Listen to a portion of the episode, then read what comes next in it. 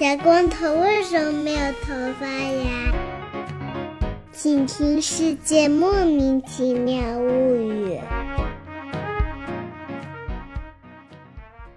欢迎收听《世界莫名其妙物语》，一档介绍世界中莫名其妙知识的女子相声节目。我是见谁都好为人师的见识，我是站在台上听相声的捧哏演员姚柱儿。我们的玩师啊，最近啊，哎，你们看看他啊，他说给我们开一个链接，完了以后他自己在里面把自己的照片放出来，摄像头也不开，对吧？然后这个话筒也不开，然后就在这个后面改卷子，哎，改卷子。然后你知道他把话筒给了谁吗？他连话筒都没有了，他把话筒给了外码师傅，让外码师傅来代班。他今天是一个打了卡但他不上班的这么一个概念，朋友们，这合理吗？他是让同事帮他打卡啊，这种行为啊，我们天天就在这节目里面说 说我也是 D I，在当他的面说我也是 D I，我还是今天是在听着的啊，他是我们的导播，他是。对对对啊，今天给大家再隆重介绍一下我们的老朋友万马师傅，大家掌掌声鼓励啊，万马师傅哦。阿马师傅是一个人类学家，但是很喜欢驴，所以之前给我们好像已经来了两次了吧，三次了，介绍过一次女巫啊，对吧？介绍过一次女巫啊，介绍过一次驴，还跟我们一起出去露营的时候录了一期节目，对对对，啊，各位万马师傅的粉丝有福了，现在是第四期节目了。嗯，今天这期节目呢，我们暂时现在标题还没起，反正现在暂时的这个名字就叫《爱情的骗子》，我问你啊，怎么回事儿啊？万马师傅还说这个也可以叫做《爱情这场骗局》，我已看透。哎呦，就是说爱情是个骗局，这么一个故事。男人的嘴骗人的鬼是吗？啊，也不管是不是男人，都是骗人的鬼啊。男人都是垃圾。对不起，已经唱上了。是有一天，剑师突然给我转了一个链接，是前段时间在网上特别火的，关于肯尼亚代写作业、代考试的一个全球。哦，对对对，说他们特别厉害，一考就是就是分儿都特别高，然后就是各种美国小孩都让肯尼亚人去给他们代考啊、代作弊之类的。对。然后呢，就是看了这个以后，万法师傅说这算什么？我还认识很多爱情的骗子。哎。于是我们就决定搞一期爱情的骗子啊这个题材的节目，主要是跟这个恋爱和诈骗相关的，但是。在这个之前呢，我们先说一个相比之下啊，还没有到诈骗这个非常严重的，主要就是说以朝三暮四为主题的这方面的爱情的骗子啊，就是那种男人都是垃圾级别的，还没有到就是要给抓起来的级别的啊。那就给大家说一个，前段时间呢，我去上那个公开课，是一个世界文学史，让我去上但丁啊，对吧？就是你让我去上但丁这个行为本来就已经非常离谱了。他让我去上但丁，大家都知道，但丁是一个中世纪的人。但是我去的前一节课，他们还在讲古罗马。就是朋友，中间一千年你是补还是不补呢？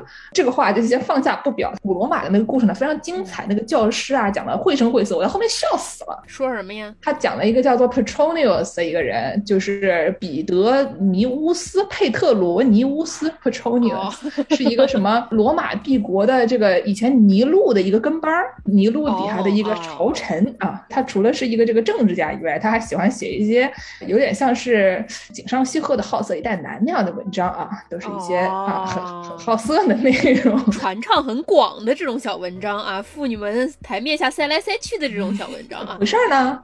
他第一节课呢讲了说一个比较有钱的男子，一个上流社会的男子和他的仆人，另外一名男子啊，两个帅哥是怎么样在到处乱搞的同时，又互相认为对方是真爱的这么一个故事。一个就是男男男男哎女男男男男男男女女女女女就这这么一个啊非常黄暴的一个故事，呃是非常精彩。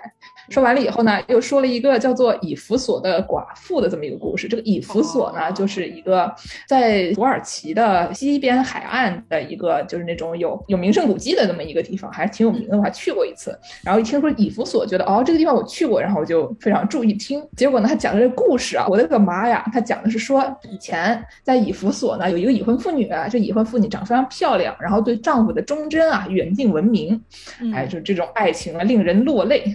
哎，然后她有一天呢，她丈夫就去世了。她丈夫去世了以后呢，她就觉得说，一般不都是那种跟在出殡行列后面啊，捶胸顿足吗？她觉得这个东西不行，这个东西不符合我这种啊，对于丈夫的忠贞、远近闻名的这种人设，所以呢，她就说我要殉葬。然后这妈罗马人说：“哎，朋友，你这个你这个行为还是有点复古啊，二十一世纪了还是呀？我们现在已经不实行这种东西了。”嗯，然后呢，这个女的说：“不行，我要跟着殉葬，非要去，对吧？我要去地下墓穴里面，我丈夫的尸首摆在旁边，我就旁边坐着哭一哭，然后哭死。”就基本上就是那种不吃不喝。何必呢？加入了古墓派了，这是过段时间一直没有手的一个大哥就来找你了。古墓丽影啊，哎，那还是穿上条长裤吧，还是建议。哎，还得穿个裤子比较好啊。哎，对对，他的有一个老仆人呢，就是婢女吧，就陪他一起下去了。老太想说，哎呀，我也是那是活该倒霉，怎么会碰到这种事情呢？嗯他们就在底下哭。有一天啊，有一个士兵经过了。这个士兵是干什么的呢？这个士兵是就是当时总督下令把几个盗贼钉死在十字架上，然后就因为这些盗贼嘛，他们的这些尸体都是按照这个规定都是不允许下葬的，因为他们这个行为都非常的违法犯罪行为，所以他们就认为死后不能得到安葬，就把他们尸体挂在那边。挫骨扬灰的概念，哎，对吧？家属有的时候会把他偷走安葬，就是这个以前古希腊悲剧里面也会有这样的故事。嗯所以呢，就派了一些士兵过去看着这个尸体。嗯，有一天这个士兵在那边无所事事，哎，一听远处怎么有人在啼哭，人说他从墓穴里面听到有人在哭，哎呦他，就跑进去一看，说，哎呦，里面有个女的，哎，这女的长得还不错。哎呀，然后这个士兵就开始花言巧语啊，嗯花言巧语完了以后呢，看人家也不理他，那女的在里面也是蛮累的，对吧？嗯又饿又累，又哭的嘛，混天喝地的嗯，然后呢就不理他。然后这哥们一想说，怪这两个人看着也挺可怜的，然后就是把自己的弄了点吃的给他们去吃。哦那个老太太嘛，本来她就想着我算是活老鬼啊，碰到这种事情，一看有有人给她发点吃的嘛，那老太太就开始吃。嗯，老太太开始吃嘛，吃的香啊，吃的香。然后过一会儿呢，那个女的就是闻见这个香味儿，有点忍不住了。哎呀，然后再搭配上这个士兵的花言巧语呢，最后她就屈服了。哦，因为因为老太太毕竟她吃饱了，老太太也在那边花言巧语跟她说：“你吃你吃点吧，你吃点吧，对吧？”这老太太是对付那种非暴力不合作运动啊，绝食抗议，这个老太太就站在门口吃啊，缺不缺德？对，主要是老太她因为是她的仆人，所以就应该跟她一起去。但是老太其实她也不想死，对吧？她活得开开心心的。然后呢，就他们两个人一起劝，最后这女的就屈服了。嗯屈服了以后呢，当时这个教师讲课啊，讲的特别的精彩啊。教师当时就说，这个吃饱了以后，这女的就一抬头，哎呀，哎呀，一看这个士兵长得好帅啊！看脸呢，这是。这真是保暖之后这名，教师是一个大概四十多岁的一一个中年男子啊，长得可可爱，就那种圆乎乎的那种，很和蔼可亲的一个中年男子。然后他，但是他他讲到这个帅哥的时候呢，真的是浮现出那种少女的神情，说啊，这个是哎这个是长得好帅啊！底下小姑娘狂笑。嗯后来呢，就是他们两个人就说上话了，说上话了以后呢，这个士兵继续花言巧语，对吧？这个气氛就有点不对了，有点不对了呢。这个老太一想，嗨，正好，那我赶紧走，对吧？我出去了，我多吃点，我在这里边 只有口粥喝，他就找了个理由，他就跑了，对吧？哎哎，因为他就想说这女的可能也不想死了，所以他就赶紧跑，就趁他还没有回心转意的时候，赶紧跑。嗯跑了以后呢，这两个人就在里面就啊，我们就不知道里面发生了什么。总之这，这男的后来就没出去。不是俩人一起加入了古墓派，这男的有右手吗？雕雄去了吗没？有啊，第二天呢，他还是要回去看他的尸体的，哦对吧？但他晚上呢，都会回到这个洞里边来，给他这个女的带点吃的呀，然后他们俩就共度良宵啊。哎，然后呢，就是过了可能有一个月，主要是因为这个女的她在里边，就是一开始还哭，后来她就不哭了，对吧？后来不哭了，别人都以为她断气儿了，她还觉得哎呀好可怜啊！你看这个真的是她对丈夫的忠贞、远近闻名，大家都要过来参拜一下，觉得这个女的真的是太厉害了。结果她在里面就是过得开心的很呢，又有吃又有喝，还有对象，这个事儿？然后过了一个月，这女的怀孕了，不是，也是古罗马嘛那会儿，嗯，哎，对。这个也比较落后啊。嗯啊，对，然后呢，她就跟这男的说她怀孕了。后来那男的一想说，哎，等等，我这两天好像都没出去，哎，我的尸体呢？他就出去找他的尸体了。出去一看，他的尸体已经被偷走了。就他不是看尸体的吗？你们还记得吗？他的本职工作是看尸体。哦，我以为是灵魂出窍，就是前夫 我的尸体呢我。本人的尸体呢？嗯，你们都不记得了，他更不记得了，对吧？他可是在洞里面过的好日子呢，然后他也根本不记得他的尸体，然后突然一想说，哎呀，我的尸体呢？出去一找找不到，然后垂头丧气的就回到那个洞里面去。女的嘛，不是怀孕了嘛，很快乐，对吧？就是我们就已经在洞里面成家了。真是住下了，当家了，山顶洞人了。哎呦，真就是地底洞人啊哎。然后呢，就问这男的说怎么回事儿啊？怎么回事儿？怎么垂头丧气的？那那男的说？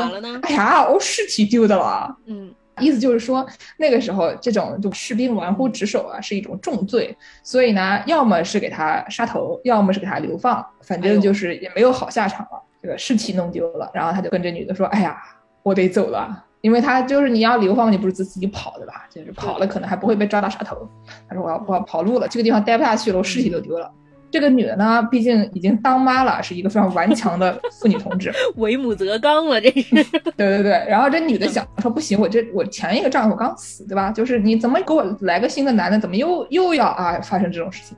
女的想了想说这样吧，嗯，我老公那边他还没坏，你要不拿上挂上面去？不是，你们还记得这是一个墓穴吗？他是过来看她老公尸体的。这洞其实是她放她老公的，本来是三个人一起住啊，她老公作为一名家具一样的存在，再 把家具给晾出去了。对，说把老公晾出去，对吧？你一个死命换一个活命，不好。哎呀。哎呦，反正我就听到说是这个我丈夫还没坏这这一段的时候，我就已经在后面就笑的不行了。但是你仔细想一想，这个东西对吧？你所谓的对于丈夫的忠贞远近闻名的这种以爱情忠贞至上的这种妇女同志，对吧？你看着一个死还是不如活的，哎，丑的还是不如帅的，对吧？我的丈夫还没坏，给你挂上去，没坏的还是不如帅的，对吧？啊。当然，文学史嘛，他后面后面会讲一讲什么说就喜剧啊，什么那种祭祀意义啊等等的这些乱七八糟东西，这里我们就不讲了，我们就当故事会一样啊，讲一个段子，对吧？就是给大家听个乐，就是什么叫做爱情的骗子，从古罗马时期开始给大家介绍介绍爱情的骗子。所以说完这个故事，您说但丁还有人听吗？我跟你说，我上去了以后，我就说啊，因为我就在底下听嘛，我听完了以后就我上去了，嗯，上去了以后呢，我的学生们就还在底下叽叽喳喳的聊别的。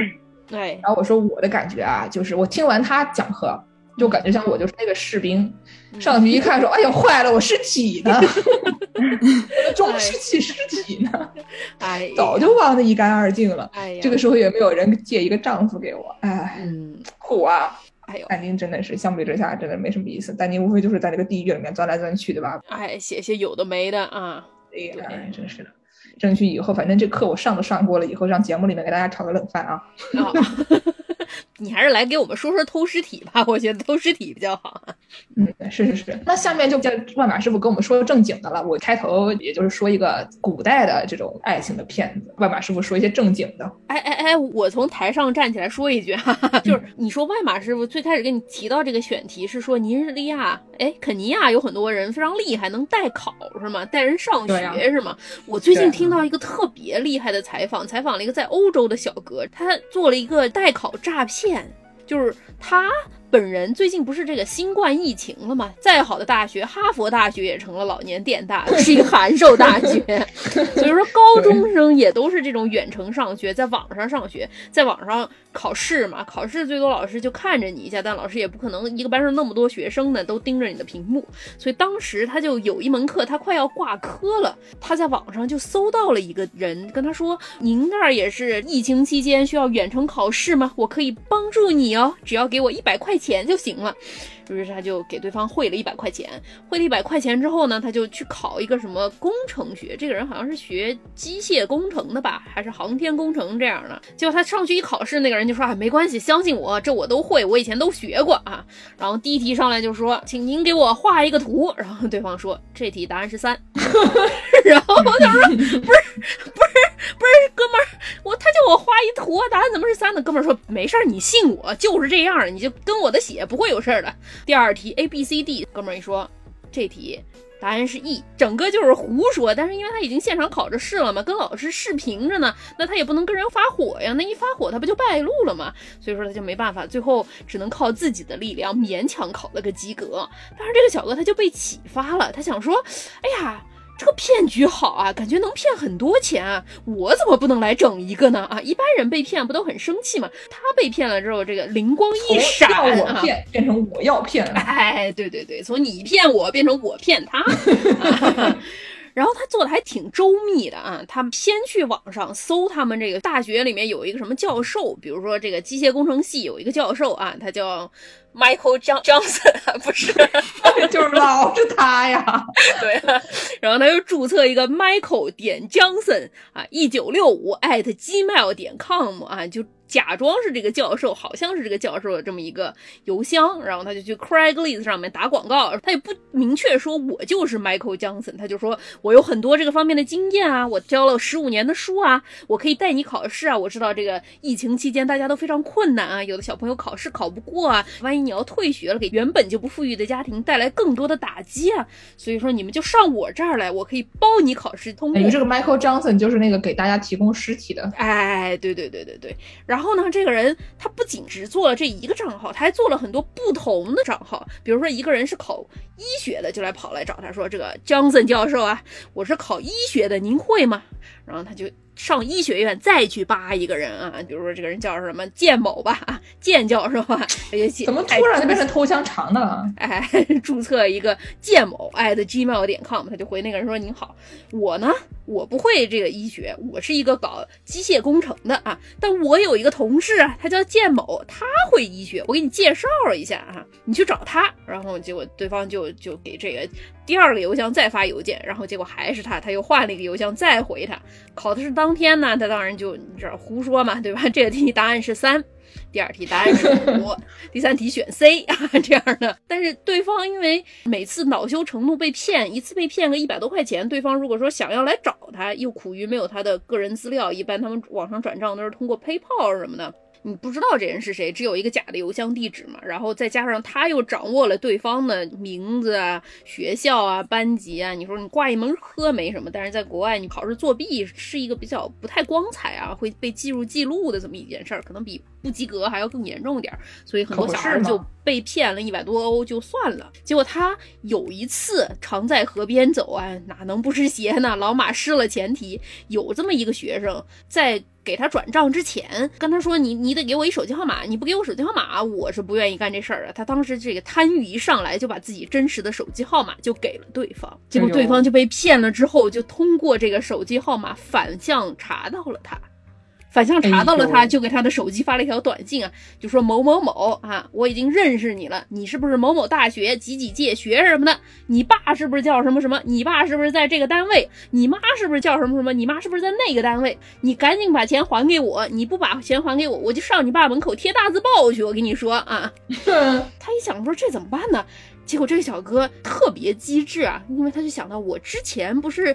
假装我这边有很多位不同的教授在这儿做这个辅导吗？于是他就给人回了一个短信，他说：“啊，您好，您找的是我，我只是一名大学生，哎，我只是在这个培训机构里给人打工的啊。你说这个教授叫什么？干了这种事情？您稍等啊，我去向我的上级求证一下，看看这个事儿该怎么办。我跟我的经理聊一下。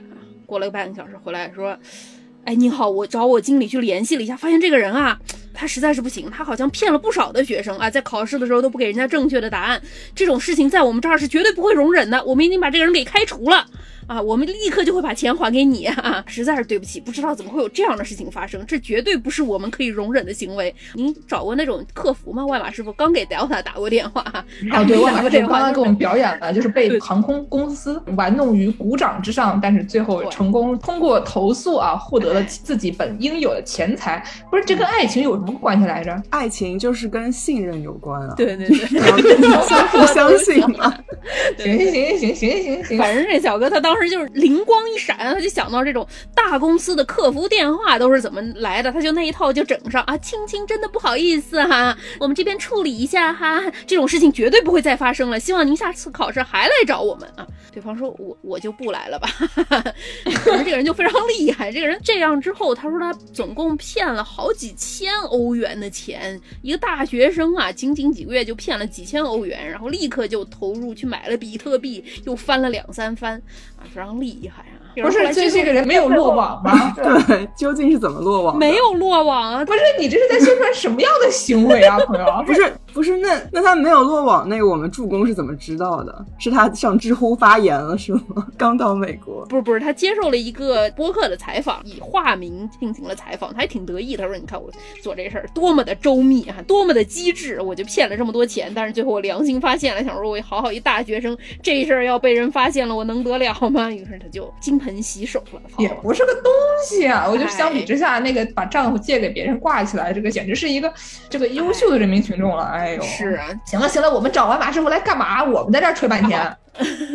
说爱情的骗子，爱情的骗子哈。对啊，就是哎呦，对，但那个我觉得助攻说这故事的这个形式和结构跟我们要说的这些爱情骗局其实有一定相似之处啊，因为就是本来就是哎，见识转发那个呃肯尼亚代考时候，我就说那这有什么呀？就是呃，我想到的是我当时二零一六年的时候，然后也是第一次去那边，然后做田野调查，因为。当时认识了一些通过朋友的朋友的那种，就是肯尼亚当地的朋友，然后他们就有一天晚上带我去当地的酒吧，然后那种当地的酒吧其实是没有任何一个外国人的，就是呃非常本地化，然后所以当时我是全场唯一的一个外国人，就一进去就是。所有人都盯着我看，大家就都有点好奇，因为可能很少会有外国人或者中国人在那样的场合。哦，就是一个九十年代在南京的大街上看到一个外国人，你就看到很多小孩他妈推着那个小孩 啊，小孩在前面说：“妈妈，我不要。”妈说：“你你赶紧去跟他对话一下子，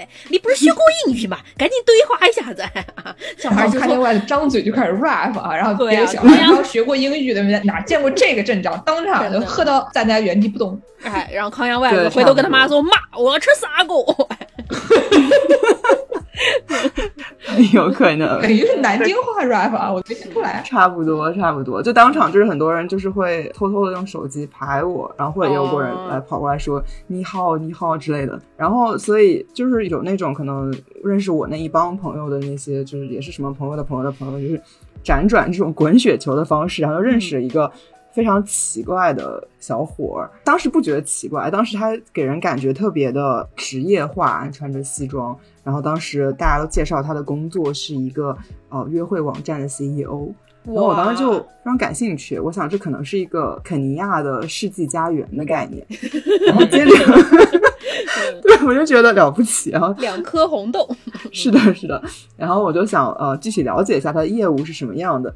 但是他说着说着，我听着就觉得有点奇怪。然后他就说他是针对一个呃，我现在不太记得具体是哪一个西欧国家还是北欧国家，应该是一个说英语的国家的一个中年男性市场。他说他们的 customer，他们的顾客都是那个国家的中老年男性，这我觉得非常离奇了。就是为什么你会做这么一个生意，对吧？那天太吵了，没有机会聊。后来我约了一个朋友和我一起再约他去他的公司，想继续了解他们究竟是怎么回事儿。嗯，然后才发现他们所谓的公司其实就是三四个呃肯尼亚男青年，然后对着两三台电脑，然后在一个小房子里。他们说他们针对的这个客户其实就是他们去建一个网站，然后说自己是一个约会网站，然后他们去扮演里面的所有约会网站中的女性会员，然后用这些女性会员来通过和这些男性会员聊天，然后男性会员就是他们真实的顾客，需要花钱买这个币。然后类似于一美元可以聊几条信息这样，然后来和这个网站上的女性会员聊天，所以他其实就是靠这个来赚钱。然后当时说他的呃一个月也能每个人都能挣三四千美元，其实在当地已经是一个很不错的收入了。哇，对。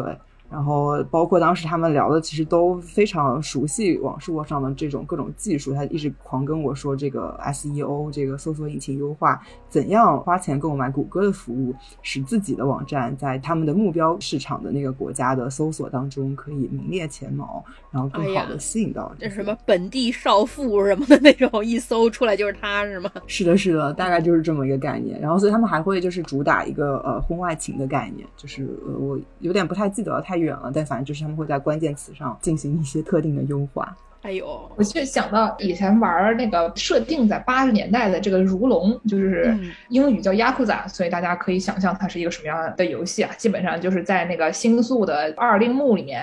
在黑道白道，主要还是黑道，那里面混来混去啊，搞搞房地产呀，什么开开卡巴库拉啊。那以前可能都不是卡巴库拉，以前可能就是更早的那种，就是 club。然后还有一些跟人打架呀，主要是什么抡车啊，抡自行车，抡各种乱七八糟东西就跟人打架，反正挺精彩的一个这种，就以格斗为主。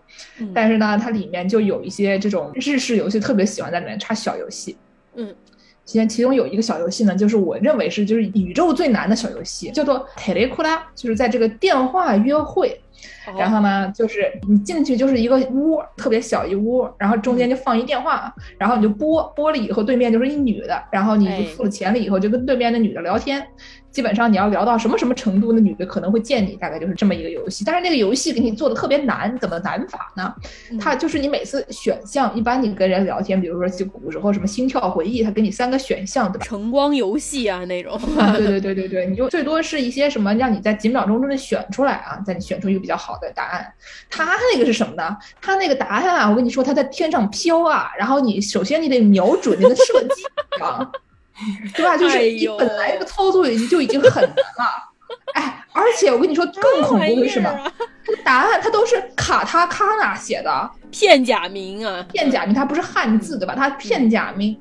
它不仅卡他卡他写，它还会像那种九十年代的那种 PPT 那个投影一样，它会转，你知道吧？它会转，它又转到反面了。我操，卡他卡他写，它反过来给你读，真的是我的妈呀！你还得瞄准，我真的每次一通乱打，然后对面女的就生气了，就挂掉了。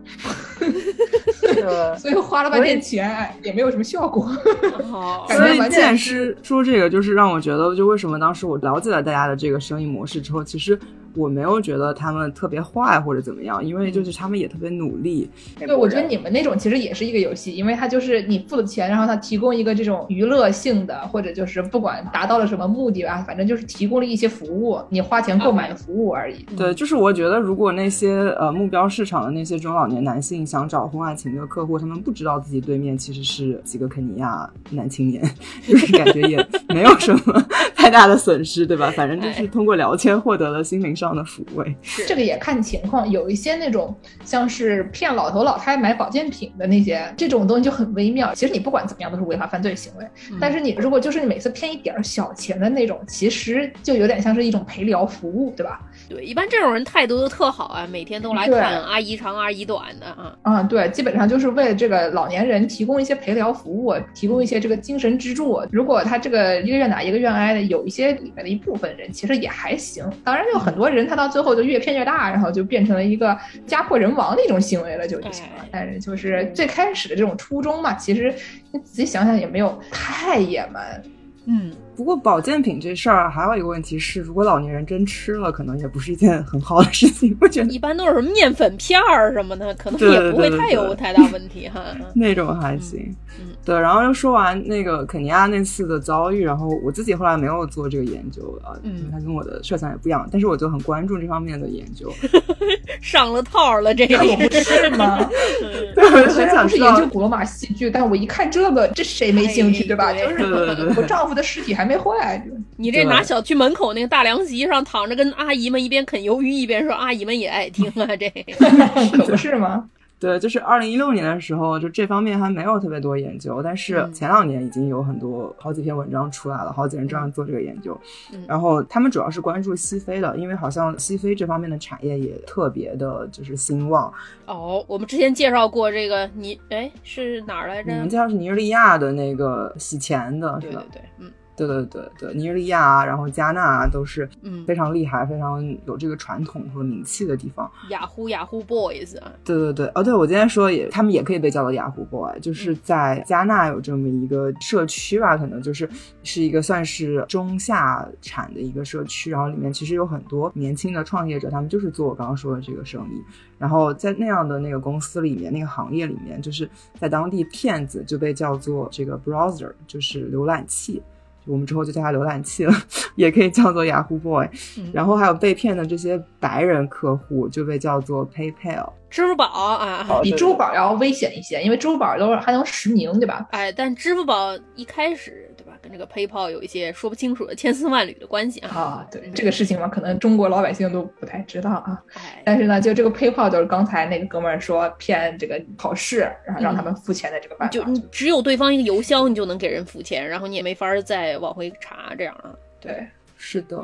然后那个 browser 还有一个名字是叫 Tabo Roba，它其实就是英文单词 Typing Rubber 一个音译的变体，就是。敲这个橡胶，就是其实就是一个打字的人，就是把这个工种描述的非常清楚。浏览器和打字员。哦，还橡胶那个键盘可不太行啊！回头叫阿宝回来给这个强烈谴责一下。啊，是的，阿宝听到这里可能就开始闹事了，说你怎么用这种键盘啊？所以在这样艰难的条件下面，大家仍然就是在坚持骗钱，然后并且我 就是因为艰难条件，他们才要骗钱呀，哎，对吧？然后我们就是接下来就会给大家聊一聊，就是他们的具体的一些策略，我觉得是非常有智慧的。就首先。他们要非常了解，就是理解这个西方社会，因为他们主要的这个支付宝们都是西方社会的这些白人男性啊，然后所以他们一定要非常了解关于西方世界的这种关于爱情啊的这些刻板印象。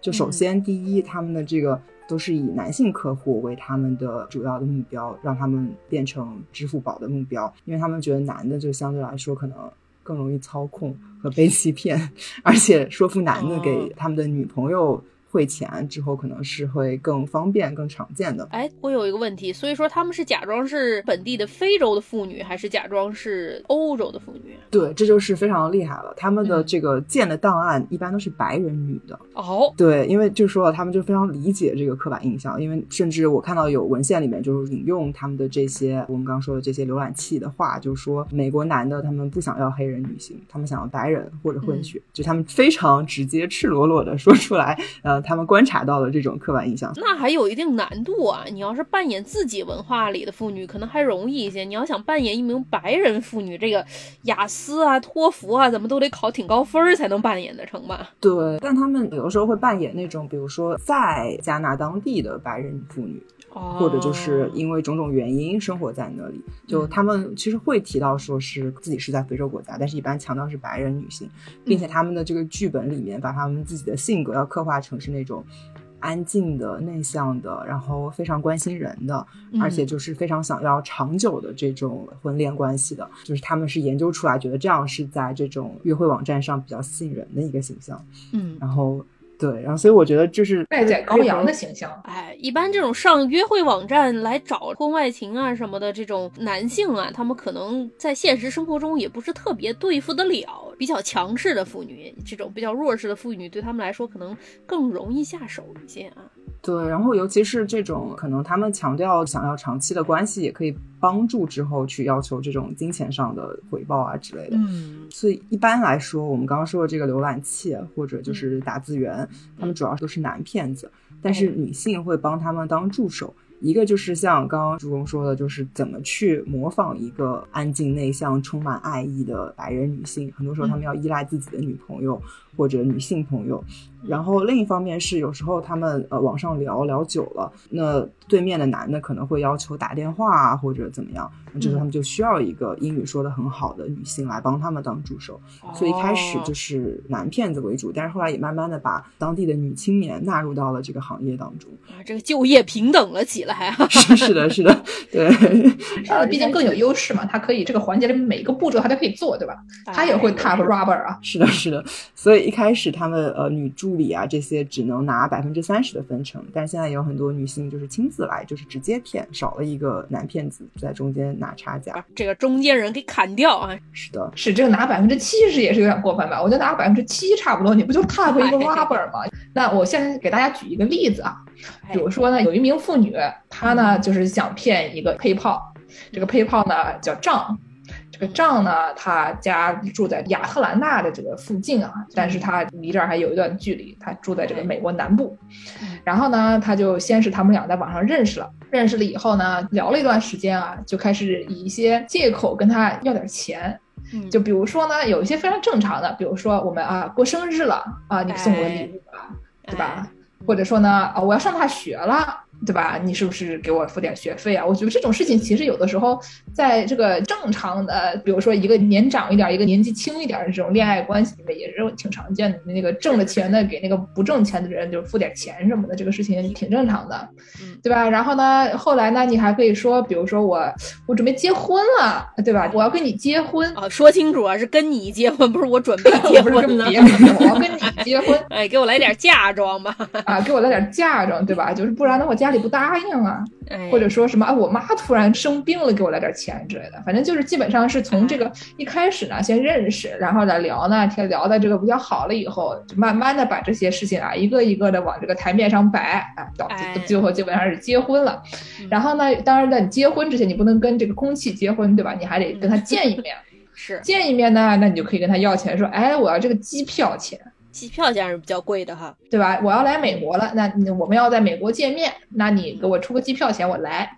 毕竟你从这个比如说非洲国家飞到美国还是比较远的，这个就是一大笔钱。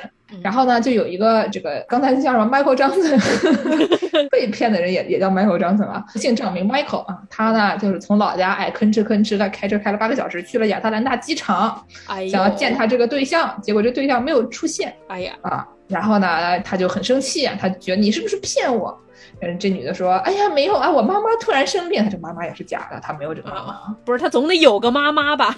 可能啊有也不一定非得有妈妈，对不对？就是那有可能也没有妈妈。然后呢，就说啊，我妈妈生病了，我一下子不能来了。然后呢，这个时候这个男的他就是想说，你肯定是个骗子，你怎么能这样呢？对吧？然后这个女的就开始说，哎呀，但是但是但是我爱你啊，我们难道不是相爱的吗？如果我不爱你的话，我怎么会要跟你结婚呢？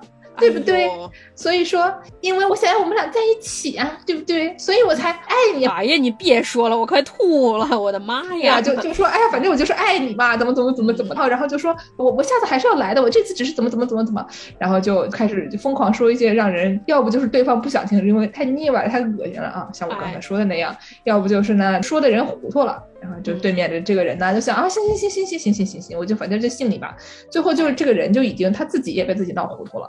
嗯就或者说有的时候有一些这个受害者呢，他也不愿意相信他自己其实是被骗了的。是就有的时候有一些这个女同志，比如说婚姻关系里面经常受到另外一方的，也不光是女同志啊，经常受到另外一方的这种，比如说暴力行为，比如说有的时候是什么感情暴力啊、肢体暴力的。但是呢，就因为这个种种原因呢，你也很难离开对方。PUA 了，这是。啊所以，说呢，就是有的时候你跟他说，他也不一定信，对吧？有的时候你。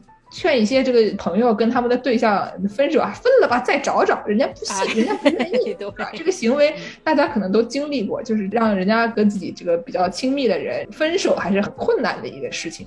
所以呢，有的时候你跟他讲了啊，他也不听啊。你跟他讲对方是个骗子，哎，我跟你讲，那是个肯尼亚小狗，哎，那小狗他今年已经三十五了，他要三个小孩，家里还有一条狗，他也没得骂，他妈一早就去世了。你跟他讲这个，我看你比较像骗子。对对对对对，我看你像肯尼亚小哥啊。哎，对对对，所以呢，就你到最后你跟他们讲说，其实你被骗了，他们都不相信。嗯。有的时候呢，他们自己亲妈啊跟他说：“，你肯定是被骗了，你这个钱我不能给了。”然后他们都说：“不是的，不是的，这个事情没有在骗我，他一定会来的。”搞到最后，你跟他们也受害者也没有话讲，就是还是一个这个行为啊，对这些同志们的这个身心和钱包都造成了比较大的创伤啊。哎呦。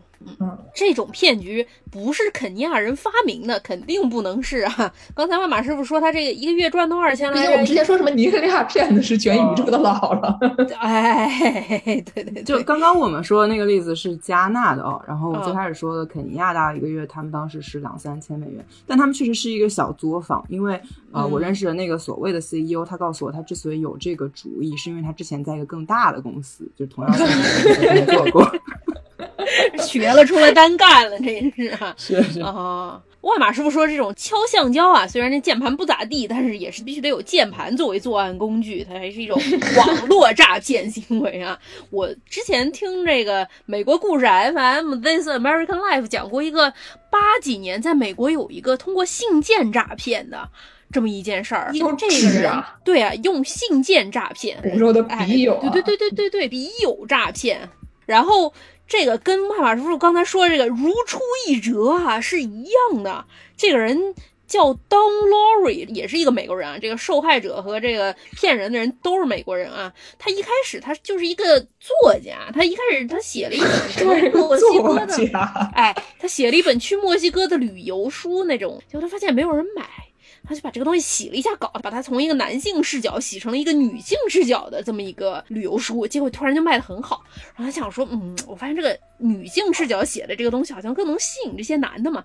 于是他就发明了一个所谓的喷炮 service，就是说我这儿有一群妇女愿意跟您交朋友。啊，您要是愿意的话，您就每个月给我多少钱，然后我就让你跟这些妇女做笔友。当时都是八十年代，这个人他有一个优势，就是他家有一个打印店，他家别的没有。古登堡时代的这个这个 situation，哎，所以说他当时他就打印了一本那种 catalog 目录，上面有很多不同妇女的那种照片儿，她叫什么名字啊？她什么性格，然后什么的，然后这不就 Facebook 吗？对对对，literally 古早 Facebook，对对对，里面全是脸的这么一本书啊，俗称脸书，他就把这个寄出去，然后这些男性就看他喜欢哪个妇女，他就给他寄信去啊。就是故事 FM 他采访了一个这个受害者，这受害者他当时是他母亲刚去世，这不是故事 FM，对，就是 This American Life，对对对，This American Life 啊，采访了这么一个受害者，这受害者他当然是母亲刚去世，然后他这个因为可能自己长得也比较胖乎乎的吧，自己也不是特别外向，所以从来也没有交过女朋友，也没有妇女对他感兴趣，所以他就接到了这么一本脸书之后，他想说，我不然试试呗，反正一个月十块钱也不是很多啊，八几年十块钱可能比现在值钱点，但是也还行吧。然后他就加入了这个笔友，这就是一个世纪佳缘的这个会费。对对对，然后他就相中了其中的一个姑娘，然后就给他寄，然后这姑娘还给他回信啊，经常给他回，基本上一个礼拜好几封的这样回。不愧是作家，这是一个那种晋江作者，一天都得写个好几千字才能挣点钱，感觉这也是一个体力活。对对对，而且当他不仅每周都要写好几封，他有好几个角色呢，每个角色他还得用这些角色给写，他给每个人写的这个信呢，他也都是打印出来的，这些人也没有。发现有什么问题？因为那个信里面有的时候他会把他的名字加进去嘛，对吧？就是我跟你说啊，约翰啊，我今天做了什么什么什么什么，亲爱的约翰，我现在很想你啊，什么？那有点像我们找工作的时候写 cover letter 啊，把对方的名字塞进去，就是某某学校塞进去啊，就完事儿。对这个人，他后来还创作的这个设定就越来越严丝合缝。他还说他什么这些女的都住在同一个农场上，他管这些女的叫他的 angels，就是他的什么天使们啊，然后。大家都是在一个俱乐部里面，大家都住在一起啊。你要想支持我们，就支持我们这个大家庭啊，给我们发点钱什么的。然后还有那种后宫漫啊。对，还有粉丝见面会，比如说这个被采访的这名受害者，他看上了一个妇女，跟刚才万马师傅说的一样，这个妇女的照片用的是他们这个打印店里的一名工作人员 的照片，所以这个工作人员就扮演给人写信的人，也根本也不是他写的，他就去粉丝见面会去了。一去那粉丝见面会上面有二十几个男的啊，都说你给我写过信啊，你都说你怎么怎么样，说这个人就光从一九八二年到八五年之间赚了四百五十万美元。骗了三万个男的。美国、墨西哥加上 加拿大三国骗了三万个男的，特别利量好大呀！对呀，不是他那信肯定不是个人化的嘛，就是他采访那个受害者，受害者就仔细想说，他肯定回的信都不会说确实的问啊，比如说你妈妈怎么样，你爸爸怎么样这种问了，万一你没有妈妈爸爸不就露馅了吗？他都是一个角色，比如说这个 Pam，他这一个角色给大家发的信都是一样的，只是把名字换一下，然后但是内容都是非常日常的，像这种异地恋的时候，视频不也会聊一些有我感觉这个东西就跟你的玩那星露谷的时候在里面把妹，其实效果也差不多吧。你做一个星露谷，你里面的妹所有都给它全宇宙一起摆着，相当于做了一个那种心跳回忆那样的游戏，对吧？然后你你卖个游戏钱，我感觉。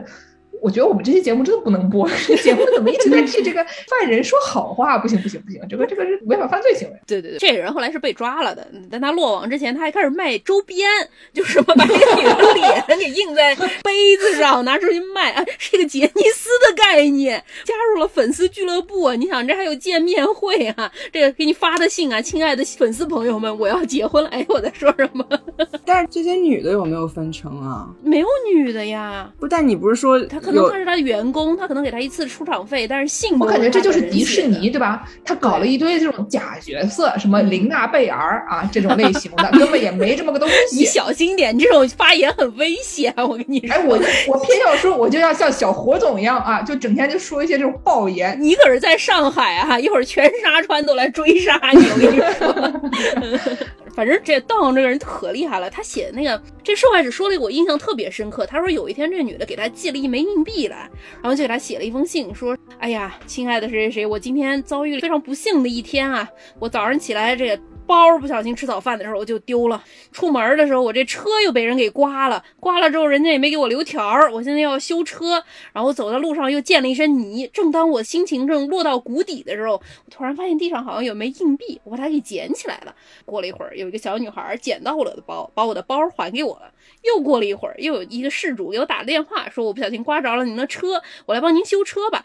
这枚硬币就让我觉得啊，这个生活中总是有美好的地方，你凡事要往光明的地方看。所以我就把这枚硬币寄给了你，你一定要珍惜它。你说这话说的，这谁能编出来呀？太厉害！我觉得这人吧，他可能他可能一鸡多吃，他先投稿了读者文摘，读者文摘给他发一笔稿费，然后他想说，哎呦，那看到这个文章不错，所以我呢一鸡多吃拿去骗我那些男的，对吧？然后给他卖卖周边。是你现在听着是觉得很落实，你想读者文摘那个也是九十年代的事儿，他这个是八十年代初啊，那会儿的人还没见过读者文摘，那时候迪士尼还没想出这种诈骗方式。对对对啊，这些男的一看就想说，哎呀，这也太朴实了吧！所以最后他落网好像也是，就是外马师傅说这个有一名女员工好像跟他发生了一些争执，就是这些女员工就说，虽说不是我干的活儿，但是你用了我的名字，我给你做了见面会，就得多分我点钱。然后他好像不愿意还是。怎么回事？百分之三十是不行的。对对对，然后所以这个工作人员就上警局告发他去了，然后他才被抓起来，最后被判了十年。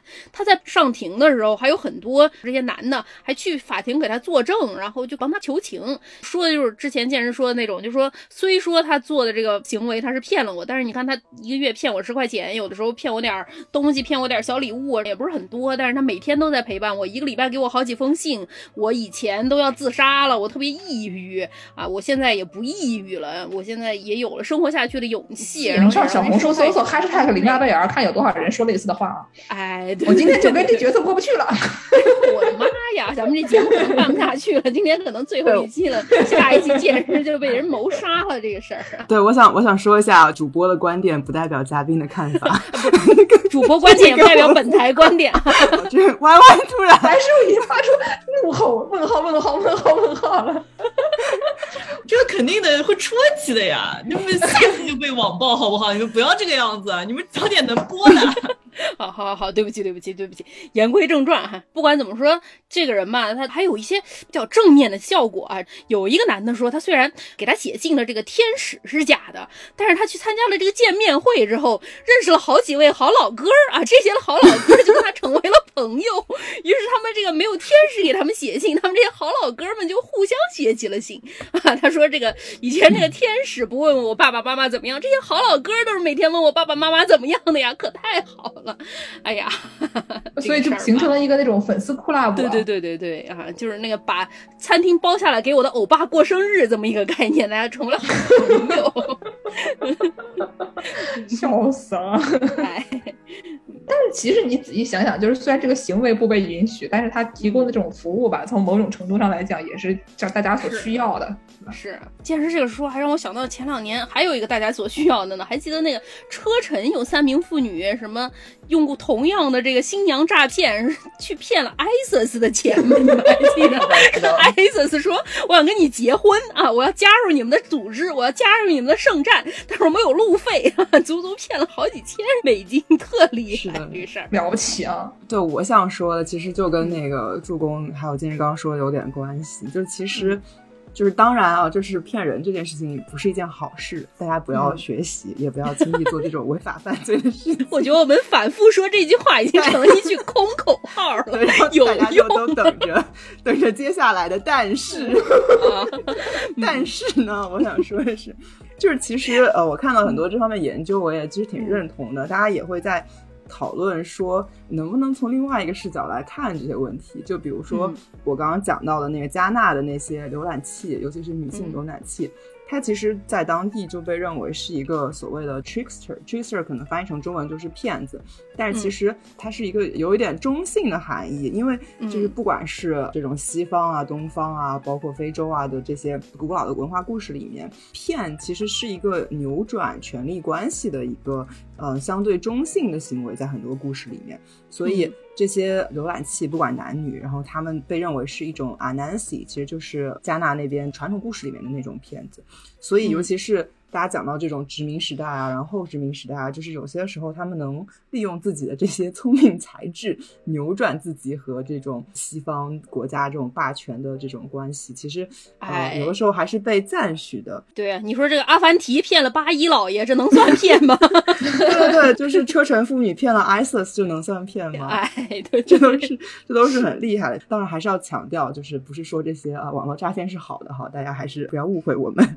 然后 但是就比如说在豪萨语当中，就是互联网这个词在豪萨语的字面的意思其实就是骗子的世界，所以这也是为什么当地哎那个社会其实呦，嗯，你妈说什么来着的？那网上的人能信吗？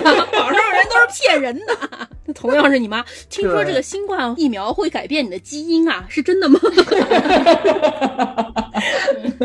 你妈也上了网了啊！嗯对，对对，所以其实，在当地社会对他们这些行为，就是是相对比较宽容的，或者甚至有些人觉得他们不见得完全是坏人。哎，然后其实这样说可能一开始大家有点难以接受，但是我之前看过另外一篇学术论文，我觉得它里面讲那故事，我就觉得就是有一定说服力吧。嗯他当时就讲，也是有一个应该是尼日利亚的这个故事，当时是有一个美国还是欧洲的一位妇女，然后她就是网络上被尼日利亚的一个骗子给骗了，也是这种约会软件上被骗了。当然，他们是针对女性的可能，然后但是他这个人就是特别执着，他就千里迢迢跑到尼日利亚，就是要告这个人，然后就是要拿回自己被骗的钱。哦，当然，他就不是很成功，因为尼日利亚的这个当时管这方面的这种行政的这些人啊，也都在倒江湖，反正就是象征性的判他赢了，但是他并没有完全拿回自己的钱。嗯但是那篇文章有意思的地方呢，就他写了这个事情之后，他同时写了另外一件事情，就是这位白人妇女，她到了尼日利亚之后，他其实除了去告这个骗子之外，还有另外一个目的，就是他在当地要建一个血汗工厂。啊，对，因为当时那个论文里面直接写的是那个呃 sweatshop，直接是写的是血汗工厂这个词，所以我也我也不是很清楚他是怎么这么确定。他大概就是说，它就是一个比较一定强的这个剥削性质的工厂嘛，因为它就是给的工资非常低。他其实是帮一个挺大的一个制造业的公司来做这件事情，然后他要发展自己的一个生产线，然后那个厂后来也变得非常被认为挺有问题的。这个问题就在于，他们其实，在当地的名声不太好，因为他其实是用呃很廉价的劳动力，就低于了那些应该被保障的这些权益。所以他当时就说，他也不是直接说这个妇女是好人还是坏人，但是那个文章他就讲说，其实要看到的是，让这些白人、这些国家、这些人，他们能在这些呃非洲啊、中东啊或者东南亚、亚洲这些国家。建这种厂的这种世界的结构，其实是和这个西非骗子们去骗这些白男白女的结构是相似的。所以，嗯如果你看这个整个的这个 infrastructure 这个基础设施或这个结构的话，会就怎么说会看到一个更全面的这个图景吧。就包括我也想到，我在非洲，在东非的时候最不理解一件事情，就是那边有非常非常多的小额网络信贷的那种创业公司，然后他们的利率大到惊人。大概是百分之四十，哇，高利贷，对，就是高利贷，百分之三十到百分之四十。当时我就觉得这是一个不可思议的行为，但是确实有些人就会去借，因为没有别的借贷途径。那其实这是不是一种骗呢？当然也是骗子，只不过就像哎剑师一直说的，这种骗就是属于在新自由经济社会被允许的骗。嗯，个人行为的骗都不让是吗？哎，我怎么觉得咱们这个节目又不对了？这个空口号赶紧再喊一遍，万马师傅。对对对，大家骗子是不对的大家骗人哈。嗯，要做诚实的小朋友，嗯，嗯，是的，是的，哎呦，已经不敢说话了。你看，大家都已经讲到这个份上以后，就是说，我们接着还说嘛，这玩意儿能说吗？这个除了学术论文里面，别的地方敢这么说吗？对，我们给大家讲一些这个还是没有那么严肃的啊，比较搞笑的内容吧。这样吧，万马师傅给我们写了一个大纲，我看到这个大纲了以后呢，我就是我觉得最好笑的部分啊，现在已经来到了哦，好的，耐克尔的啊卖鞋的一个广告。嗯，这个东西我都不晓得是谁骗谁，反正呢，就是感觉每一个人都上当受骗了。但是剧情让万马师傅给大家说一说吧。我先介绍一下背景啊，这个其实是另外一本专门写另外一种跨国爱情的一个人类学民族志的书，然后他聚焦的就是在肯尼亚散布鲁这个群体，散布鲁是个啥呢？是一个民族。对，可以说就是散布鲁民族。嗯，然后散布鲁民族，他在刻板印象或者他给人的主要印象就是战士，哦，对战士这个词其实是叫 moron，在斯瓦西里或者斯瓦西里英语里面。然后就是因为他们以前就包括呃散布鲁、包括马赛这些民族。嗯，他们传统上是在草原上会打猎的民族，所以他们的这个战士的形象就特别吸引人。哦，给大家形容一下这个散布鲁战士这个形象啊，我搜了搜这个图片啊，他们都上半身赤裸，但是他们会戴一个那种彩色的那种头盔，然后头上戴一个长长的羽毛，脖子在上再戴一片那个特别大的那种彩色的装饰的，像大片项链或者是一个项圈一样的，然后下半身会穿一个彩色的非洲风情的大布裙，手上拿一个长。毛的是一个比较刻板印象的这种散步路战士形象啊，非常的酷炫。对，然后他们有名的就包括散步路和马赛这些说马语的这骂这个语言的这个民族。说马语？为什么不说驴？不是，怎么就没完了？嗯，但是他们就是这个名气也不只是在非洲或者在东非，他们其实在欧美社会也一直都。非常有名，嗯，但是呢，也是因为他们有名，所以大家不是真的了解他们，所以经常在欧美的形象就会被瞎糊弄，比如说是散步人，然后说成是马赛人，然后或者假装是在说散步语，就有一种那个，比如说你是一些这个日本朋友或者韩国朋友啊，然后你走在这个欧美国家的大街上面，会被人说什么你好你好啊，China China，对吧？然后呢，这些朋友们就心里觉得怎么回事？怎么我就是一个亚洲人，只要是东亚人，怎么都会被认为是中国人呢？就有。一些地方的朋友容易被瞎糊弄啊。对啊，我还有被人说过什么“孔尼奇蛙”，我说我我不是日本人，然后人家说我看你就像日本人，我想说我看你才像日本人呢，怎么回事啊？不是哪有这么说话的呀？我都给你说了不是，你还是给我说看着就是，嗨，自信啊，咋回事啊？嗯。然后关于这个瞎糊弄，有一个特别经典的例子，我们请那个剑师和助攻一起来表演一下。怎么？哦哦哦，就是说呢，有一个这个耐克的广告，一九八零。年代的广告，它有不同的部分吧？可能是这一段呢，就是放了一帮的这个散步路的人就在那儿，然后站在一个树底下，就是一个很短的一个小片段。基本上他就是说了一句话，然后底下写说 “just do it”，对吧？就大家都知道这个耐克的这个广告词就是不要想了，就干就行了，就是撸起袖子就是干啊，“just do it”。然后呢，就一个很短的这么一小段，就结束了。嗯，感觉呢，就是咱配点什么音乐，加上一些，比如他还有一些其他的类似的那段时间的广告，就是一个人在纽约的一个大桥上面跑，然后底下写 “just do it”，这其中的一个片段，就大家都看见说啊，你看连这个非常英勇的这些战士们，这些跑得很快的散步路人，非常帅啊，帅哥们也不穿什么衣服，对吧？都是那种浑身涂油的壮汉啊，他们也穿，没有涂油，没有涂油。啊，也穿这个鞋，对吧？“just do it”，他们也说这个话，他们也说了这个话，就虽然他不是用英语说的，但是呢。李忠他们也说了这个话，然后就播出了以后呢，就有一个这个人类学家，像万马师傅一样的人类学家，叫做这个 Lee Kronk，他就给耐克发邮件，也不知道是给耐克发邮件还是跟媒体发邮件，可能跟媒体发邮件，说，哎，朋友们，我就讲一声啊，这个其实他们讲的不是 just do it，他讲的这个话呢，他说的是什么呢？我不要这个，给我大一点的鞋，就是这个鞋。我穿不下，或者说就是我不要你给我的这个东西啊，对吧？他说的是哎，don't want 的意思，give me big shoes 啊。哦，大概意思就是，比如说耐克找了一个南京人上去拍这个广告啊，南京人边跑跑过这个镜头的时候，南京人就对着镜头说了一句啊，破碗了，我要吃鸭子。然后底下就打了一条字幕，说这句话的意思就是 just do it。嗯，对对对对对，差不多就就是这种感觉，就是被瞎糊弄了哈。然后耐克呢也很好笑。耐克说：“哎呀，对不起，这个东西是我们有这个疏忽啊。”然后他说：“就当时这个就是随便拍了一段啊。本来呢，其实我们也让他说了这个 ‘just do it’，就是这个类似的话，就是把这个意思说了。但是呢，我发现那一段呢拍的效果啊不如前面这段，就是给我大点儿鞋这段的视觉效果好，所以我们用了前面那一段。我们本来以为全美国没有一个人听得懂的，没想到，没想到竟然有这个九年义务教育漏网之鱼，竟然有一个人懂了，对吧？就他还看到了。”是。你说，你叫南京人说加字对的，赶紧去做这个事儿，肯定不真情实感。他对着镜头说一句：“我吃鸭子。”导演一看，快快快快，这句话讲的好，真情实感，哦，喜欢就把它使用了，这是非常合理的，对不对？不是你不能让导演也说南京话，那导演不就听懂了吗？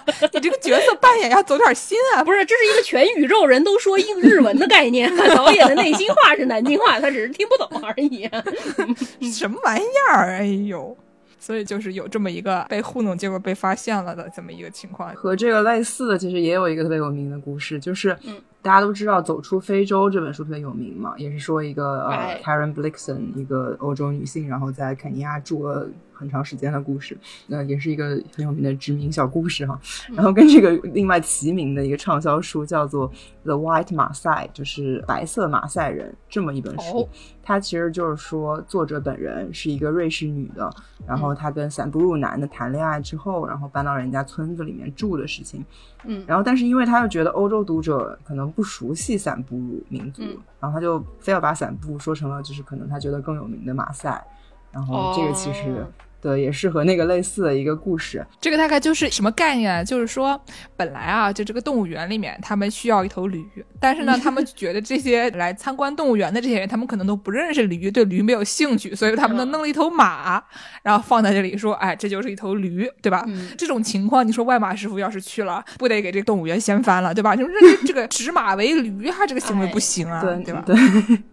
然后和刚刚说的那个类似的这种关于欧美白人女性，然后在肯尼亚和这些英勇的战士们谈恋爱的故事就非常流行。然后当时还有一本叫做《White Mischief: The True Story of a Woman Who Married a Kenya Tribesman》，就是讲哦一个英国女的和散布鲁小伙谈恋爱，然后在谈恋爱的过程当中达成了自我疗愈的故事。哎呦，这不是 Eat Pray Love 啊？哎呦啊，对对对，就都是非常把人家就是异域化，然后就喜欢 exotic 的这个感受的一些故事。然后包括跟马赛人的也有好多，就是有一个最有名的叫《Warrior Princess》这本书，是芝大商学院毕业的一个女的，战士公主啊，是的，是的，说自己是花了三个月时间成为了第一个马赛女战士。那这个就是被大家批评很多啦，一般一般就是只有男的才能当马赛战士，就更不要说一个白人女的，而且男的也要很多很多年的训练。所以他说自己作为一个白人女的话，三个月时间就变成了世界上的第一个马赛女战士，就还是有点扯。这个故事告诉我们，读商学院啊非常厉害，对吧？不仅能把人变成鬼啊，有钱能使鬼推磨，他还能把这个白人妇女变成马赛战士啊，对吧？商学院了不起。开始之前我就问外马师，我说这个事情要拿咱们大家熟悉的例子打一个比方，这好比一名妇女要成为一名什么样一个男性，通过很多年才能成为的角色呢？外马师傅说，大概就成为一个东厂大太监、东厂厂主的概念，啊厉害啊，嗯。啊，让女的变东厂大太监啊，哎多么的厉害，多么的了不起！以后我要是能当上，哎不，我不当。哎呦，对，对，这是一个非常不可能的一个励志故事啊。嗯然后就是和这种鬼狐鬼的浪漫故事，关于白人女性怎么在马赛啊，怎么在散布鲁民族里面如鱼得水，或者就是获得浪漫爱情的这种故事，就它是一同成长的一件事情是什么事情呢？就是说这种散步入战士。它的一个所谓的性旅游产业，哎呦，对，就是有非常多的散布鲁小伙儿就开始从这个中北部的家乡，这个山区，然后跑到去东非海岸、肯尼亚的海岸当 beach boy。沙滩男孩，对，然后他们当时为什么会要跑去做这个行业？就是他们就在海边，然后专门去吸引那些欧美白人游客。然后其实就是因为当时那个七八十年代开始，然后像传统的这些养牛啊这些新生计形式没有办法再呃完全糊口养家了，养牛养不下去就养女人是吧？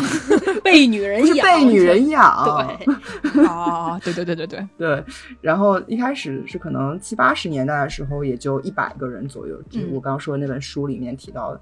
然后到二零一零年代，就那本书的作者去做田野的时候，他又说可能已经有一千人了。他们本身也不是什么，本身就是一个山区放牛的王二小，然后就跑到海边去假装是战士，是吗？呃，对对，然后而且他们是一定要穿那种特定的，刚刚说的那种呃非常刻板印象的民族服装的，不然别人可能看、也看不出来，就谁能看得出来你就是一个散步战士呢，对吧？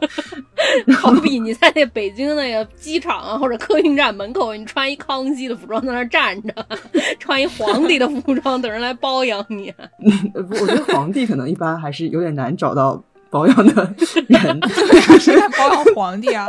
吹嘛，因为老外都不懂嘛，所以说他们就胡说嘛。我还记得前两年《Crazy Rich Asian》火了之后，就有一部纪录片，就是说在洛杉矶有什么特别富的那种亚洲人啊什么的，然后就有一个女的吹得像真的一样说：“我老公家可是中国的皇族，要不是他们离开了中国，他们在中国现在还当皇上呢。他们家是宋朝的后代。”我想说，Excuse me，元明清怎么想啊？你老公还当皇上，咱们已经心中国好多年呢，但是就是你不知道嘛，对吧？你到国外一说说这是中国的皇上，老外一想，有，中国那地儿。可能是得有皇上，你搞清楚。你在北京客运站门口装一皇上，说不定别人也就信了呢。白人，对吧？对，那这么说也是啊。这些节目犯的人也太多了，我的天哪！不是我们说白人为什么不可以？我们这是什么反殖民主义呀？不是教育这个黑回来，对吧？嗯，是的。二零一零年左右的时候，就已经大概有一千个人左右，这个数量级的散布战士们在东非海岸做这个工作了。就虽然。占他们总人口的这个比例来说还是很小的，但是就影响比较大。毕竟你想一千个人也是算是一个呃行业了。一个海滩上站一千个站，海滩上站着一千个人。妈呀，这个画面能看吗？对，所以他也就是慢慢的开始有一定竞争了，就是他也是变成了一个不是好像说随便你就能找到一个你的顾客，一个白人女性发展一段感情和关系的这种，嗯之前没那么竞争的这种感觉，现在是竞争越来越激烈，所以就是不成功变成人。嗯，据这位作者描述说，他观察到在散步社群里面最富的这些男性，往往都是和欧美女性发展过这种浪漫爱情关系。的这些男的，他们收到了很多经济上的资助，啊，那种资助很多时候是持续很多年的。然后，但是呢，最穷的。也同样是这些跑去当海滩男孩，但是没有找到赞助人，没有找到发展恋爱关系的人的男的，所以就这是一个风险很大的、越来越大的行业。厉害！所以你这怎么样才能更有竞争力嘛？外马师傅知道吗？这个内卷的话该怎么卷起来呢？这个散步战士，我肯定，我觉得至少你得练出八块腹肌，然后弄上那种浑身抹油的照片，在那个海边拍一些小红书上才有的那些照片啊，对吧？说不定英语还得好，或者就是外语得好，然后得得命好。我是觉得命好可能是最主要的一个因素，毕竟爱情嘛，就是看缘分，看缘分。那那命好的人能好到什么程度啊？有说就是拿了钱买车买房创业，嗯，进军政坛，哎呦，然后包括娶妻生子，甚至说娶多个老婆也有可能。男的女的的钱娶别的老婆，对，这感觉就跟那个把尸体挂上去差不多了，对吧？对对对对对对，一个概念一个概念。所以他们就是这个钱在当地社群被认为是那种快钱，或者是被认为是做了不好事情的钱。所以大家一般会觉得说，你这个钱你会很快失去，或者这个钱会给你带来厄运，嗯，那你要怎么样洗白呢？就把这个不干净的钱建医院、建学校。捐款是的，是的，一定要进行社群建设，就是把这个钱回归社区，回归当地的村落，然后所以你就能洗白。就年轻人，你不能太自私，你赚了这个钱。哎呦，这个事儿怎么又越说又越正面了起来了呢？骗了白人的钱拿回来社区建设，哎呀，空口号再喊一句，再喊一句，再喊一句，这些都是不对的，不对的，就是。大家要干干净净挣良心钱哈。嗯，那然后我再讲一下比较有意思的事情吧，就是在社群内部，就我看那本书里面，大家对为什么会发生这个现象就有很多解读了。因为事实上，社区里的民族里面很多老人发现年轻人都跑去当 beach boy 了，他们也不是很认同这件事情。我读那本书印象很深的一件事情就是，当时他们有特定年龄组会有一些仪式，就是那种类似于成年礼啊之类的东西然后。当时就很多那个年龄组的孩子都已经找不到了，就可能一半以上都跑到海边当 beach boy 了。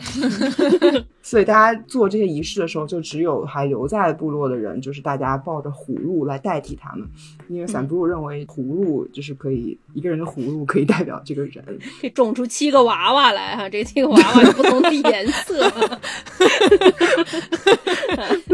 都是真的，都是真的。是的，所以就是这个情况，就让老人家们，因为传统上散步是非常敬老的，他们就对这件事情意见非常大。然后认为就不能再这样下去了，但是他们对这个事情有一个流传的解读，我觉得特别有意思。就说为什么会这样呢？就是因为当年这个 age group 其实就是刚刚说的，大概是二零一零年左右开始，很多在跑到海边的那些大批的这个人，他们这个年龄组，他们的那个。标志成为成年礼的那个仪式，你做错了，没有搞对哦。然后他仪式出现的问题就非常多了。这仪式其实主要就是一个割礼，男性割礼仪式。嗯。然后但是他这个割礼一群人，他要先选一个第一个进行割礼的人。然后就说在选这个第一个人的时候，非常的仓促，没有选对，因为他们有三个人选，然后第一人选嗯一开始觉得很好，后来发现他杀过人，然后就把他给排除了。哎呦，对我的妈呀！对，然后第二人选的妈妈是基督徒，然后他妈哦不同意这个事情，所以就也不行了。嗯然后第三个人选就大家已经选好了，然后完成了这个仪式，然后完成仪式之后才发现他的眼睛是歪的，所以其实也不是非常理想的一个人选。眼睛是歪的也不行啊，不完美对吧？是的，然后另外一件事情呢，就是仪式上呢，你要宰一头牛，然后那个哦宰的牛据说是有问题的。有什么问题啊？对，因为后来才知道那个牛是之前被人用一头驴给换购的。不是换购也不行啊，对。不是驴做错了什么？对，我也想发出这个疑问啊，但是确实在散步路，大家就会觉得驴是不洁的动物，就当然就是有些封建迷信，大家知道，呃，所以人们认为就是又觉得说这个换取别的东西的时候，你其实你会继续携带那个被换的东西的那种特性，所以说白人女的怎么可能当上马赛战士？真的，我就想问问，对吧？哎呦，可能他是什么小黑孩换购回来的，对，那白人女的可能是小黑孩换购。对，就是说换购这件事情，他没法换的特别彻底。就是你换了之后，嗯其实这个牛就有一点驴了，就是这个方面这个思考。哎，而且更令人震撼的是什么呢？嗯就是当时在举行这个仪式的时候啊，嗯，就是在被宰杀的，好像在被宰杀之前的一天，那个牛，那个公牛在他面前看到一头母驴，他就上了它，所以、哦，对。跟母驴有什么关系啊？说到底，又是亡国都是因为妲己呀、所以就是林林总总，大家就觉得这个牛太驴了。这牛已经驴化了，哎，对，是的，是的，一头驴化的牛，所以就觉得这是一个 严重的错误，嗯所以这就是已经是两大原因了。第三大原因当然是更致命的原因。啊，驴不是最大的问题啊。嗯，对，我觉得驴这些都是附会的，最大的原因还是一个白人妇女的问题。有真妲己出现了，是的，本来这个仪式一般只有四名妇女允许上山参加这个仪式，而且这四个人她在血统啊和这种亲缘关系上都要非常特别，有特殊的重要地位才能够去参与，而且他们是有这种仪式角色的。嗯，但是在这个年龄组的时候，就是有七名来自美国的那种摄影师啊、电影制片人啊的白人女性也跟着上山，并且他们记录了这个过程。然后他们其实就是花钱，然后参加这个仪式。然后当时长老之间其实是有争执的，有些人不想他们参加，但有些人觉得他们来也就是呃挺热闹的有。钱嘛，不管怎么说，对有啊，钱，对，嗯又热闹，就引起他们来了。所以也有一个说法是，就是因为这七个白人妇女参加这个仪式，所以那一波的男青年后来才会跑去海边，然后围着这些白人妇女转。哦。但是你想想，这个摄制组挺厉害，七个人全是女的，对吧？这个也不错啊，啊哎挺厉害。对，所以导致了之后的男青年感觉一看说：“哎呦，这个这个东西我见过是吗？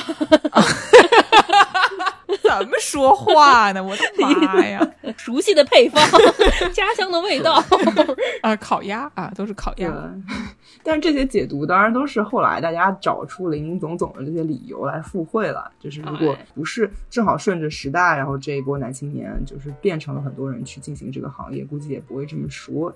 然后很有意思的一点是，我当时读完了这个故事到这讲完之后，然后作者突然话锋一转，然后告诉我们读者说，这样做解读的这个人，他后来才发现，其实他年轻的时候也是一位海滩男孩，然后但他现在却是以长老的身份告诉大家他对于就是这个情况的解读，然后他认为的原因是什么。哎呦，这这些这太精彩了！就到最后，咋回事儿？还有反转，一切都是梦啊！凶手就是我自己，怎么回事儿？所以说这故事告诉我们，只要把这个钱拿去社群建设，对吧？最后你能洗白当上长老，哎，哎，感觉这个社群不是很有原则，对吧？有钱能使鬼推磨啊！拿了别人的钱就让人来看，对吧？拿了别人钱就给人洗白，哎呦，哎真是的，呦，可能都是是芝大商学院毕业的。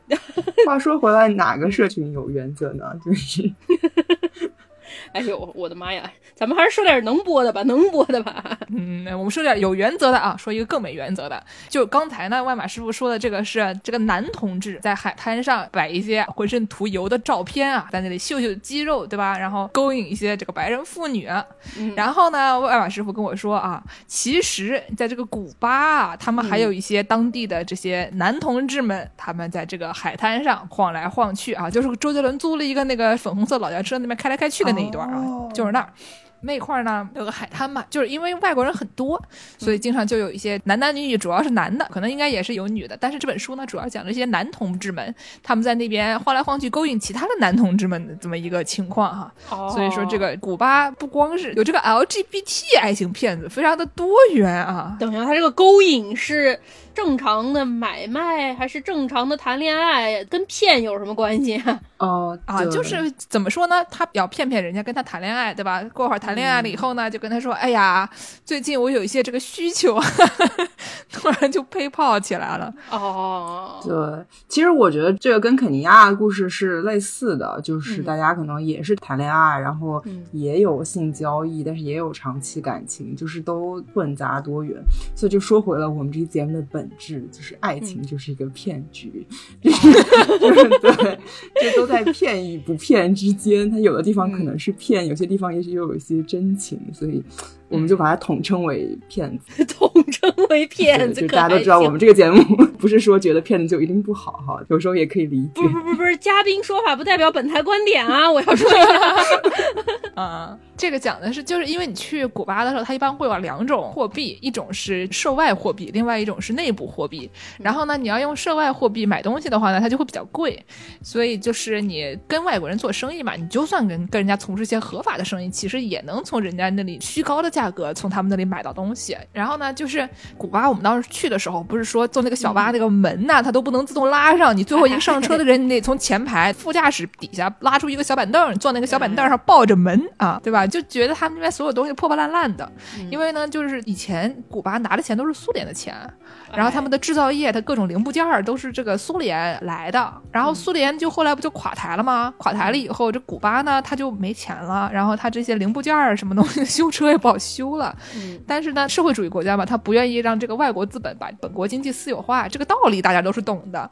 但是呢，这个你过得又比较困难，怎么办呢？他就让这个外国资本在他们受管控的前提底下投资这个旅游业。嗯所以呢，他们这个旅游业就非常大。旅游业从一九九零年到二零零零年，从这个每年三十七万增长到了一百八十万，就是这个外国游客的数量。妈呀，到三十七到一百八十万，翻了将近将近六倍。然后呢，二零零零年到二零一零年增长到了二百五十三万，又涨了很多，对吧？所以说呢，它这个旅游业是非常发达的。然后呢，这个旅游业你对吧？游客身上你整点钱，你有的时候呢就不光是给人家卖卖一些什么雪茄呀，对吧？有的时候你还要拉拉皮条。嗯然后那本书里面，外马师傅给我看了一个叫做《After Love》的一个书，主要就是介绍这些男同志们如何跟其他男同志一边谈恋爱一边从他们身上讹钱的这么一个书。有的时候我们就发现，就是这个你以为他们这些骗人的人，他们自己都是一些男同性恋嘛，就是单身男同志嘛，有的时候是不一定的，有的时候他们有老婆。嗯，但是有老婆和同性恋这俩事儿不是 mutually exclusive，也不是就是你是一个就不能是另外一个，这种情况也很常见，对啊对吧？嗯流动，流动。就是我们心目中会想象的，可能是一些单身的年轻的男同性恋，对吧？他其实是一个非常复杂的一个人群，他不光是我们想象中的那样的一帮男的。然后其中就有一个故事，有一个纪录片儿，他拍的是一个不能说话的一个聋哑人，一个古巴的农民，他呢有老婆有孩子，他呢就反正就也从事了这个行业，然后呢就认识了一个墨西哥来的男同志啊，真的是一个同志，然后他们俩呢就这个相爱了，中间这个感情呢就发生了很多年。然后这个猴子啊，墨西哥人都叫猴子，开玩怎么笑。回事啊？这个人碰巧他叫猴子，嗯，然后呢，他就给这个 Chino 啊，这么这名字哎呦起的！给这个 Chino 呢钱，给他钱，然后呢，还有会给他点玩具，给他的小孩一点玩具。或者说呢，给他老婆一些指甲油啊，什么这些东西，对吧？嗯有一些乱七八糟，你说带点厕纸 也不是，反正就是带点那个什么莫扎特巧克力呀、什么的，怪难哎吃的对对对破玩意儿。破产了已经啊，嗯带点什么指甲油啊，带点什么抹脸的呀这些东西，给他老婆孩子都带点东西。嗯就每次去的时候呢，都给他们全家提供一些福利，然后呢跟他谈恋爱。所以这个情况非常奇怪，对吧？就是他知知道这个人，他认识他的老婆，认识他的孩子，他的老婆孩子呢，对于这个墨西哥来的男的，对吧？你跟人家相当于要分享一个丈夫，嗯，就是他也能接受，是一个怎么说非常新式家庭的这么一个情况了哎呀，有点激进了啊。啊。虽然非常激进，但是你仔细想想，对吧？你也缺这个钱，然后呢，这个人也是个好人，然后人家每次来的时候给你带东西，然后你可能时间长了就觉得也行吧，是一个这个能减吗也能吧的这么一个概念。就可能有的人他心里就觉得说，如果我的竞争对手跟我是一个不同性别的人，他就不跟我是在一个赛道上的了，所以哦，对吧？这也是一种有趣的想法。有的人是这么想的啊，我见过。有意思啊，反正呢，就是说他们俩的婚姻关系呢也是稳定的，她和这个男朋友的感情和这个金钱关系呢也是比较稳定的。嗯然后呢，待在古巴的朋友们有的时候就觉得说，尤其是在古巴做农民，然后他是聋哑人，对吧？就是整个都比较的困难，所以他们就想说想要离开这里，可能想去墨西哥之类的，或者想去至少北美洲啊，或者去这个其他的墨西哥这样稍微开放一点的地方。嗯然后呢，他们就要走了。后来就是这个猴子就因为给他们点钱嘛，想让他们帮忙他们移民之类的。嗯。后来他们就是在走之前的一天，他和他整个家庭，还有这个猴子，他其实他后来因为跟他们这个关系渐渐成为这种亲缘关系了以后，他又找了个新的男朋友，啊，他找了一个真的男朋友，哎呦，就是他一开始呢跟这个男的是有一些关系的，后来呢他就是变成了有点像是又是把他当成家人，他又有点开放关系，后来就变成了就纯家人，猴子出去找了一个新男朋友，所以他们变成了一个多口之家，对吧？哎就是猴子猴子和这个 Chino Chino 的。老婆和孩子，猴子的男朋友，他们这一大家子，最后说我们大家都是一大家子人了，所以说就是有这么一个片子。反正这整个故事吧，这个新式家庭的这种情况，一般人大家会想象一些可能在那种特别发达的，大家就闲的没事干，对吧？一天上班恨不得一周只上四天啊，然后还挣一大堆钱，去火人节烧机器人的那种人啊。哎，对，就就觉得可能是那种吃饱了没事做的人，整天搞一些这种新式家庭的这种情况。后来发现，其实，在一些不是那么的富裕啊，或者说甚至是这些又是 LGBT 又是聋哑人，而且呢、又生活在古巴这样的环境不是非常的优越的国家，然后他们还是农民，就是各方面都是弱势群体，但是他们活下去的方式，就是以一种非常离奇的新式家庭的方式，他们也能给自己找到了更好的生活，然后大家都过得挺愉快的。厉害啊！所以就让人啧啧称奇，对吧？一方面觉得怎么回事儿，有一篇这个论文叫做《One Yuma》，就是讲这种外国男朋友 meet 妈妈，妈妈就是说这个古巴那种拉皮条的那种保姆，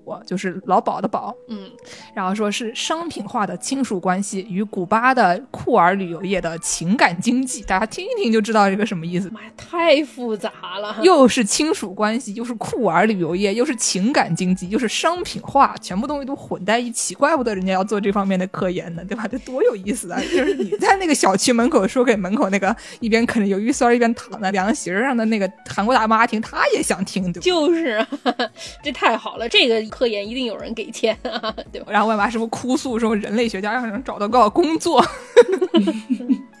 哎，别提了。总结一下，就是我们今天大家看到了各式各样的片哈。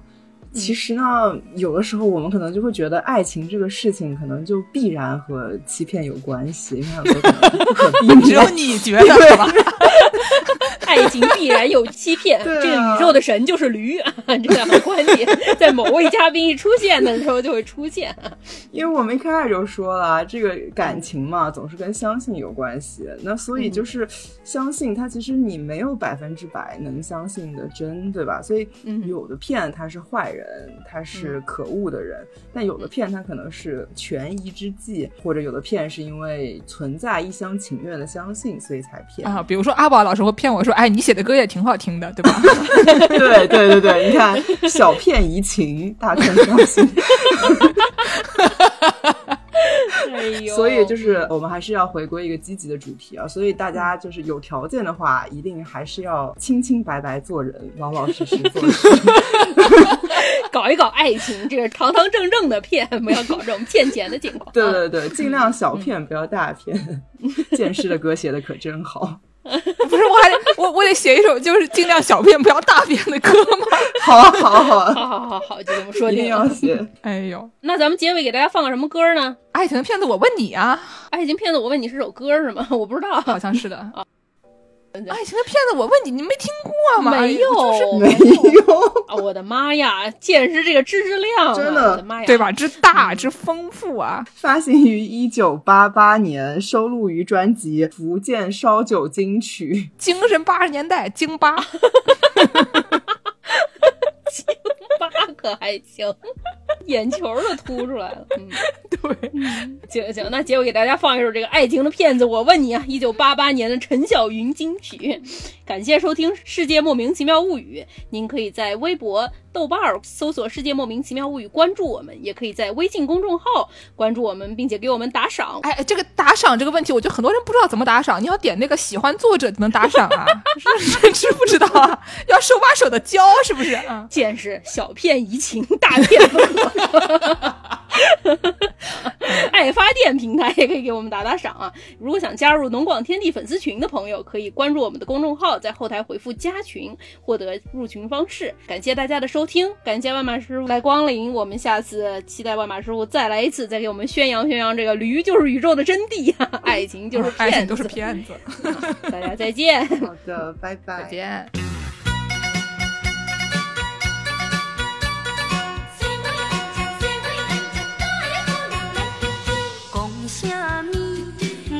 讲